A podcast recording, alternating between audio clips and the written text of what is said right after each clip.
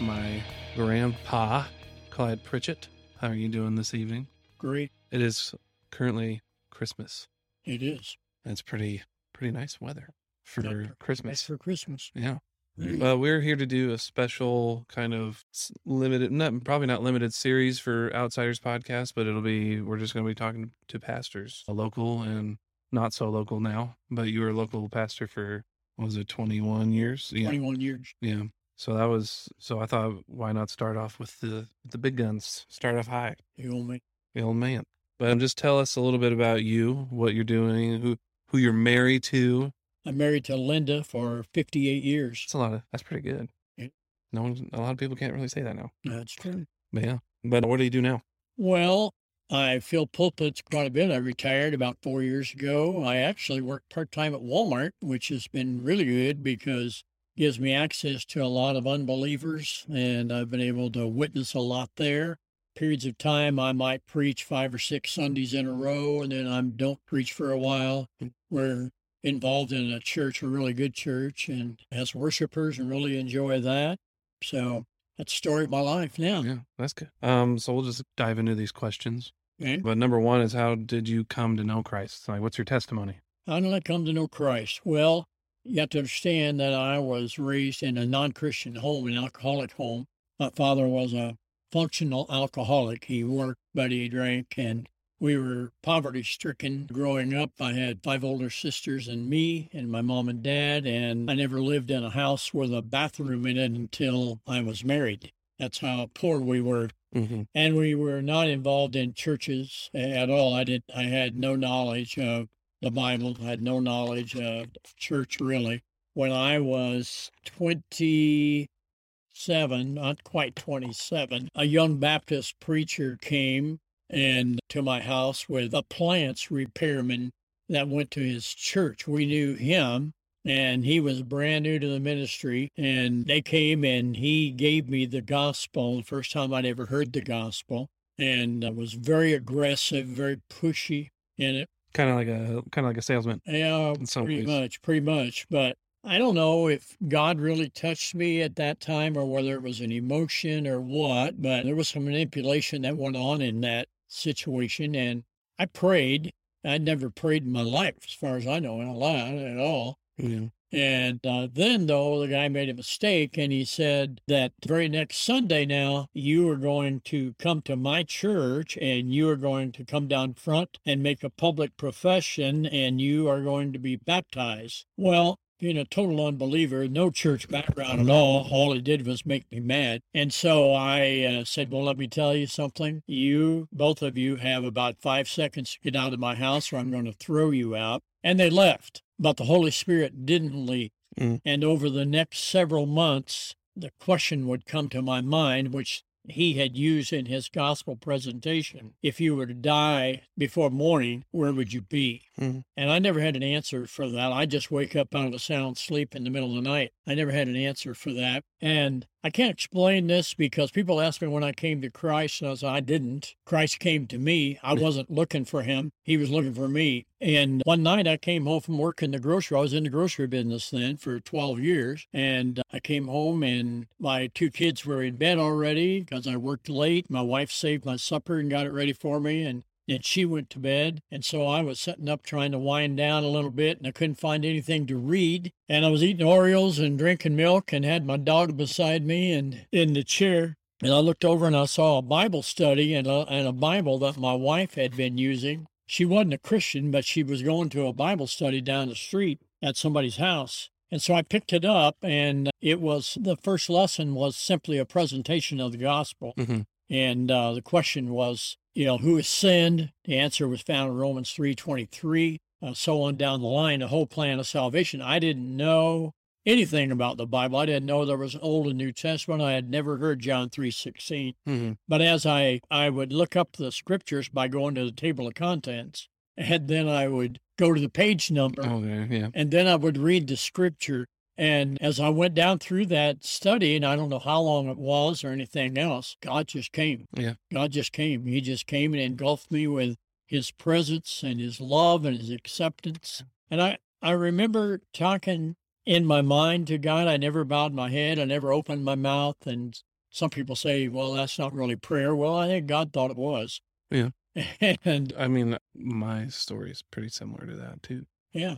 Anyway, I can remember saying to God, as I read your book, it tells me that I'm on my way to hell and I would rather not go. Yeah. That's pretty profound. That's, that's for, for someone that for someone that's not been raised in that. yeah, pretty profound. It's pretty profound. Yeah. But anyway, and then a little later on in that evening, I said to him, I said, God, for what it's worth, I think I'd like to follow you the rest of my life. Yeah. And it was a, it was a, just a wonderful sense of peace and joy that I didn't know even existed. hmm I got up and went to bed, and then I had no idea what had happened to me. All I knew is God showed up for some reason. Yeah. Got up the next morning, and God was still there. And apparently, the the change in me was so profound that I went to work in the grocery store the next day. hmm And one of the women that come in there on a regular basis looked at me and she said, Well, what's different about you? And I said, Nothing, nothing. no." She said, No, no, there's something No, different about you. And I said, Well, God reached down and touched me last night. And then she didn't want to talk anymore after that. But It's- uh, It's funny that that's that's a pretty common thing now. yeah, Sometimes I haven't really much changed in that in that in that sense because sometimes people don't want to hear it still. oh, yeah, yeah, So- pretty normal. Yeah. I began to have a really strong desire to go to church, which I had never had before. Yeah. Never had any problem at church. I just didn't have any use for it. I started reading that old Bible that my wife had, Mhm. and man, it just made sense. It had never made sense before. Yeah. You know, before I'd try to read a little bit of the Bible and I'd start up in uh, Genesis and get up to the Beatitudes, and then I'd quit. I thought, well, I'll read, I'll read the last book and see how it comes out. Yeah. And so I Which go is- back into Revelation. That really, that really helped me a lot, you know. But anyway, I was born again, and I just didn't know what it was at that point. But I started going to a little Nazarene church, two block, or well, half a block from our house, Okay. and loved it. And I mean, it's only like fifteen or twenty people, Sure. and loved it. And I just fell in love with God, and He loved on me. Yeah. That's awesome. When did you know that you're going to be called into ministry then? Well, that's an interesting. I guess the, what was the what was the gap between obviously the Uh, uh, conversion into like here's the call. within a year? I knew. Okay. within a year. Cool. But there's a caveat here because before I was even saved, before I ever became a Christian, Mhm. my wife had been raised up in a Methodist church, and we would go out there and periodically, little country church, we'd go out there and visit Mhm. things. And I was a pretty wild child long about that period of my Okay. life. Yeah. And anyway, but we'd go there, and uh, the preacher would get up to preach and step into the pulpit. Something in my mind back there would say, That's what you should be doing. Okay.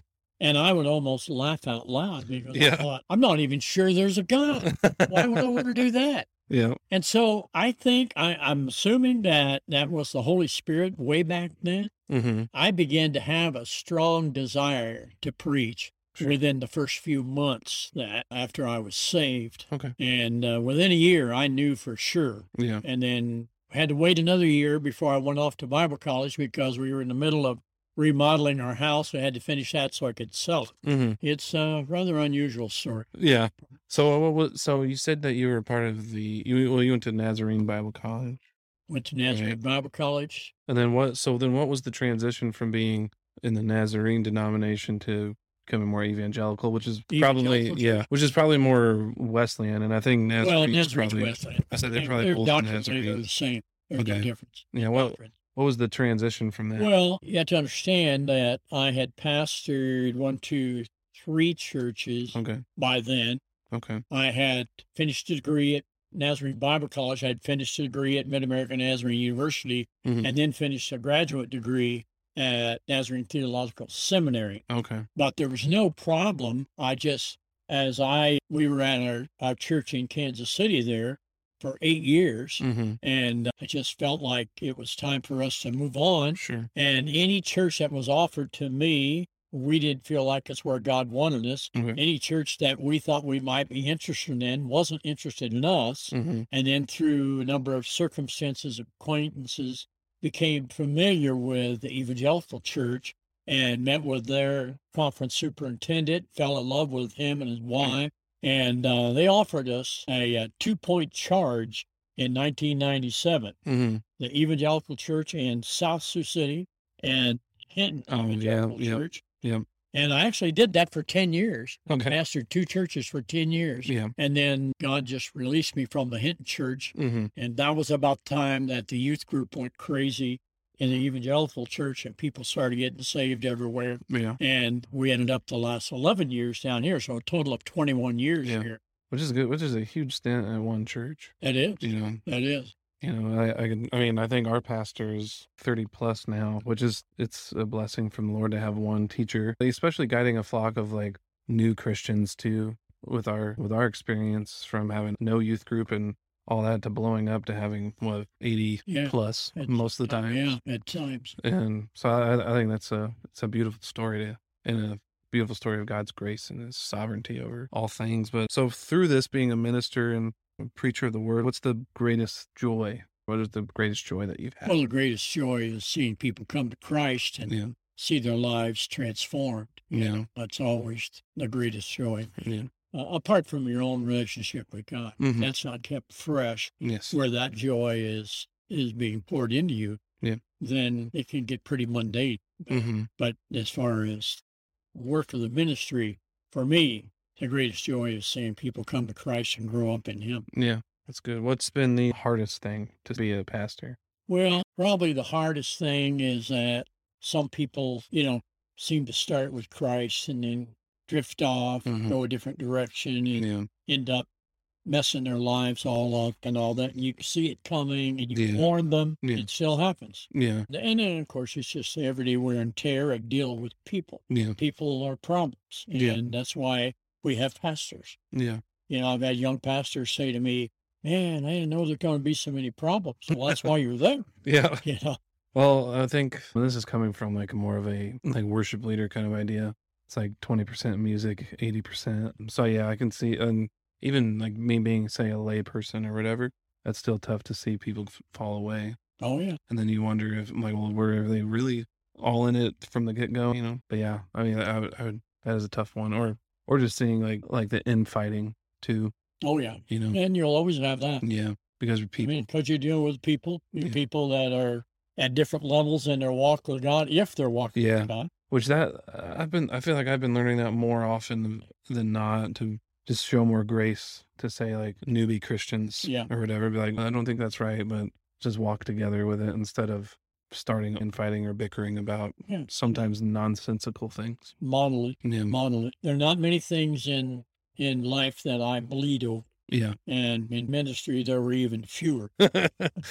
It just wasn't worth that. Yeah. I don't think God calls us to, to Yeah. bleed over every little thing. Yes, I would agree. I would agree with all that. So where do you where do you see God taking the modern church? Because we're seeing a big shift in our culture of maybe more cultural Christianity to maybe Christianity being more of a threat to the culture. Since it's so opposite of the modern day. And it should be a threat mm. to the culture, Yes. the way our culture is, particularly. Yeah. And it appears to me, as I look around in a variety of churches that I preach in and then just get to worship in, like last night with two Mhm. different Christmas Eve services, And God's raising up some young people now, which He has to. Yes. We don't last forever. No. And He's raising up some very committed, very sharp young people. He is changing the approach to ministry in many ways. The the pandemic forced a lot of this now Mm. because we're now having to do a lot of things, but we had to do a lot of things online, which most churches weren't doing anything like that on Facebook Live and things like that.